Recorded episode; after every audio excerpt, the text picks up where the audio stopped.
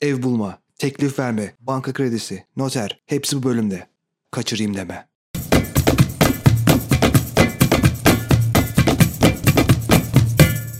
Emlak zengini olmasa da genç yaşında sayılı derece ev sahibi olmuş genç bir iş adamı diyelim. Hoş geldiniz.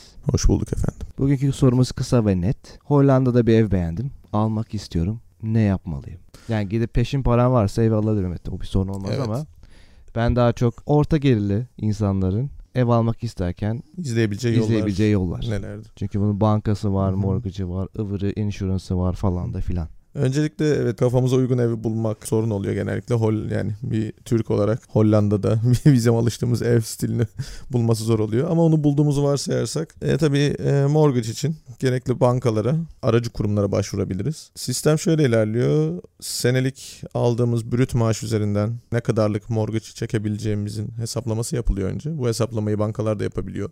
Kendimiz de Google'da Google'layarak yapabiliyoruz. Belli internet siteleri var oradan hesaplanmasını sağlıyoruz. Ya da bu aracı kurumlar bizim için hesaplıyorlar. Şimdi sistem şöyle işliyor. Eğer direkt kendimiz bulmak istiyorsak e, kullanacağımız bankayı teker teker bankalarla e, randevu ayarlayıp gidip finansal durumumuzu açıklayıp bu finansal durumu açıklama derken e, şirketimizden mesela ne kadar aylık brüt maaş aldığımızı gösteren e, maaş bordrosu veya şirketin hazırlayacağı bir çalıştığımızı gösteren yazıyı götürüyoruz ve buna bağlı olarak bankada veya aracı kurumda hesaplama yapılıyor. Bu çok uzun sürmez mi? Belgeyi alması mı yoksa? Yani belgeyi almak, bankaya gitmek hani tahminin bir sürü bankaya gitmek istersin değil mi? Evet, toplamda birden çok bankaya gidip daha fazla olasılığı değerlendirmek için evet. Bu durumda hepsini bir kere de yapabilmek için o dediğim aracı kurumlar var. Mesela yani Hollanda için bahsediyorum. Hipotek adı verilen ya da e, mortgage advisor, hipotek advisor dedikleri aracı kurumlar var. Bu aracı kurumların özelliği şu. Bankaları ve banka dışındaki daha yatırımcıların portfolyolarını da görebiliyorlar. Yani bankalardan çok daha fazla görebiliyorlar ve hangisinin size en uygun olduğunu bulabiliyorlar. Mesela ben ilk almaya çalıştığımda 2010 senesinde aracı kurum kullanmamıştım. Direkt bankaya giderek halletmeye çalışmıştım. Çünkü bu aracı kuruma da vermiş olduğunuz ver, vereceğiniz bir para var. Tabii bu aracı kuruma parayı sadece eve aldığınız takdirde veriyorsunuz. Onun dışında aracı kurum sizin için çalışmalarda bulunuyor ve eve almadığınız sürece bir herhangi bir şey ücret ödemenize gerek kalmıyor. Güzel. Bu bir avantaj olarak görülüyor. Yani bu ilk defa ev almayı düşünüyorsanız ve herhangi bir şekilde bir krediniz ödemeniz gereken bir kredi yoksa zaten aşağı yukarı toplamda sizin alabileceğiniz krediyi kendiniz internetten hesaplıyorsunuz. O yüzden daha yani ilk denediğimde kendim halletmeyi denedim. Çünkü aracı kurumun vereceği hizmetler çok daha pahalıya geliyor bankayla karşılaştırıldığında. Bu evin fiyatı eğer kredibilitenizin üstündeyse zaten herhangi bir şekilde e, kolay kolay ev alamıyorsunuz. Çok açık galiba. Başka bir eve gitmek daha mantıklı olur. Ama bu kredibilitenizin içerisinde kalıyorsa bu evin fiyatı orada bitmiyor hala. Sonuçta sizin gibi hele özellikle bugünlerde evle ilgilenen çok sayıda insan oluyor. Ee, emlak pazarı Hollanda'da özellikle son 1,5-2 senedir çok yükselişte. Faizlerin düşmesi tabii de bunu e, tetikledi tabii ki. Sorulan fiyat oluyor. Sorulan fiyat üzerinden e, ev, evi görmek için randevu yapmanız gerekiyor. Bu zaten birinci sıkıntı oluyor. evi görmek için randevuyu çok kolay e, elde edemiyorsunuz. Nasıl yani bir emlakçı yok mu? Direkt gidebileceğim. Ya pardon tabii ki bu şey o olasılığı da anlatmam lazım. İki türlü tekrar evi görmeye çalışabilirsiniz. Birincisi bir emlakçı ayarlarsınız. Bu emlakçı sizin için çalışmaya başlar. Satın alma amaçlı çalışmaya başlar. Ve e, satmak için e, çalışan emlakçıyla görüşerek sizinle alakalı direkt bağlantı sağlayabilir. Bu bir yol. İkincisi de bu emlak satın alma emlakçısı kullanmadan direkt kendiniz görüp iletişime geçmeye çalışabilirsiniz.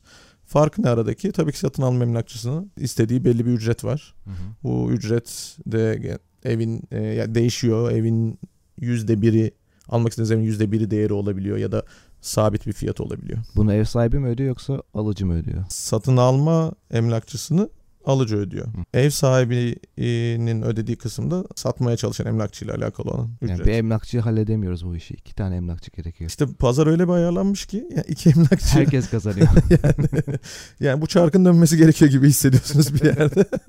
ama bu emlak ya iki taraftan da emlakçı olması şart değil ama eğer kullanılırsa iki tarafta kullanırsa bunu daha kısa sürede tamamlanabilir. Çünkü Güzel. çünkü e, yani onlar pazarla alakalı ya iki tarafta pazarla pazarla alakalı daha çok bilgi sahibi ve toplamda mesela bu hafta e, sisteme 10 tane ev düşüyorsa bu 10 evin hangileri olduğunu, ne zaman sisteme gireceklerini ve e, hangi fiyatla gireceklerini ve oradaki marjini de top, yani fiyatın ne kadar artıp azalabilecek konusundaki marjini de bu iki tarafta biliyor. Yani nasıl, nasıl diyeyim siz birinci sınıfa başlarken beşinci sınıftan bilgi almak gibi bir şey oluyor. İlkokul zamanı ya da o üniversitede hazırlık okurken dördüncü sınıfların nasihatini almak gibi bir şey oluyor galiba. bu aracı kurumu kullanmak istemezseniz aracı kurum olmadan direkt kendiniz bağlantıya geçiyorsunuz ve randevu ayarlayarak görüyorsunuz evi. Ama özellikle şu aralar tekrar bu piyasanın çok yoğun olduğu zamanlarda evi görme şansınız bile olmayabiliyor. Çünkü Hollanda'da bir web sitesi var. Bu satılık, satılık olan evlerin koyulduğu funda.nl diye. Hı hı. Bu web sitesinde özellikle insanlar arama yapıyor. Beğendiği evleri buradan seçip emlakçıyla görüşüp buluşma ayarlıyor. İşte bu satın alma emlakçısının büyük bir avantajlarından birisi evler funda.nl web sitesine koyulmadan önce iki emlakçı arasında görüşülerek bu evin bilgisini erkenden elde edebiliyorsunuz. Hmm. Böylece evle ilgilenebilecek çok sayıda kişinin önüne geçip daha önceden eve teklif verme hakkınız olabiliyor. Yani onun bir avantajı var. O anlamda Hoş büyük bir avantajı olabiliyor evet. Peki bankalarla pazarlık ederken aracı kurumların bir avantajı var mı? Faiz oranı. Faiz oranı konusunda yani bankayla birebir pazarlık konusunda pek yapabileceğiniz sizin de bir şey yok. Aracı kurum da yapabileceği bir şey yok. Aracı kurum sadece şöyle bir avantaj getiriyor. Bir banka yerine portfolyosundaki sallıyorum 30 bankayla ve hmm. daha çok yatırımcı kuruluşun vereceği faiz oranını karşılaştırıp size en uygun hangisi onu gösterebiliyor. Yani sizin aklınıza bile gelmeyecek. Atıyorum Hollanda'nın Zeeland kısmından bir bankanın sizin adını bile duymayacağını, duymamış olduğunuz bir bankanın size verebileceği çok daha avantajlı bir kredi olabiliyor. Anladım. Peki evi bulduk, gördük, beğendik, anlaştık. Sonra Hı-hı. ne yapacağız? Evi buldunuz. Yani o kısım gördük, anlaştık kısmı satın satan sahiple yani ya da satan emlakçıyla anlaştık manasına geliyor Hı-hı. galiba. O kısım aslında kolay olmuyor ama orayı Öyle mi? Çünkü en büyük sıkıntılardan birisi şu anda evi görebilmek. Görebildikten sonra da uygun teklif yapabilmek. Çünkü tek özellikle şu aralar tek şansınız oluyor teklif verebilmek için ve nokta atış yapmanız gerekiyor. Tek şans. Evet. Çok ilginç bir pazar var. Mesela benim bulduğum evde ev yani şans eseri akşam evde şey şehirde yemek yerken bir anda emlakçının vitrininde gördük evi. Hemen ertesi gün sabahtan aradım ve bana dendi ki bugün son görme günü ve bu akşam da teklif verilmesi gerekiyor. En son teklifin verilmesi gerekiyor denmişti. Hayda. Yani çok ilginç bir durum. Belki ben geç kalmıştım bu ev için ya da e, şansıma yakalamıştım son saniyede ama direkt işten izin alıp gittim. Evi gördüm ve devamında hemen akşama kadar bir teklif yollamam gerekiyordu. Orada da çok ince bir nokta var.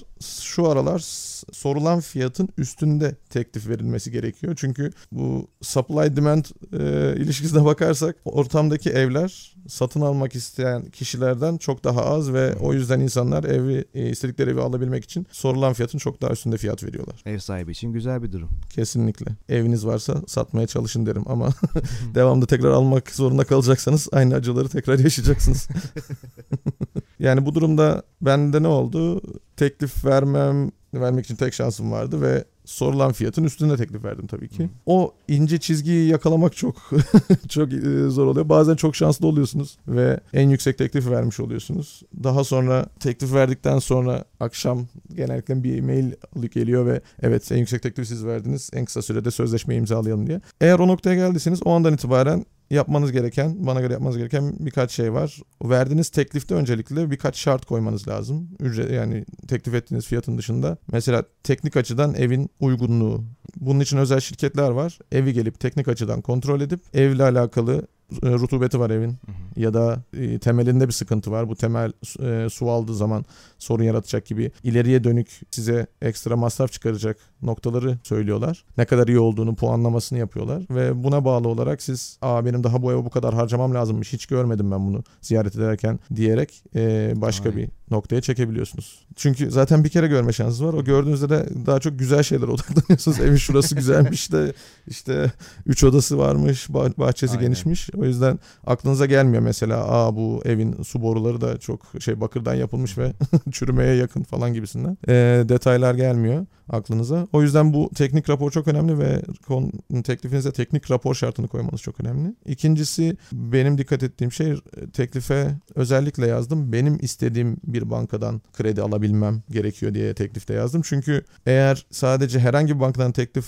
alabilirsem bu evi alacağım diye şart koyarsanız ve sadece bir bankaya sorduğunuzda mesela diğer satıcı kişi diyebiliyor ki o zaman diğer bankalara sordun mu? Bu bankalara sormadın. Bunlardan alabiliyorsun. Neden bunları denemedin gibi size e, sorular sorabiliyor. Bunun e, sebebi ne? Çünkü eğer bir satın alma sözleşmesi yaparsanız bu sözleşmenin amacı şu. Ben bu eve niyetliyim ve kredi çıkarsa bu evi alacağım diyorsunuz. Eğer kredi çıkmazsa herhangi bir penaltı ödemeden, herhangi bir sıkıntı yaşamadan sözleşmeyi feshedebiliyorsunuz. Aa. Ama eğer kredi çıktı diyelim ama sizin istediğiniz bankadan çıkmadı, şartlar uygun değil çünkü ödemeleri çok daha fazla olacak.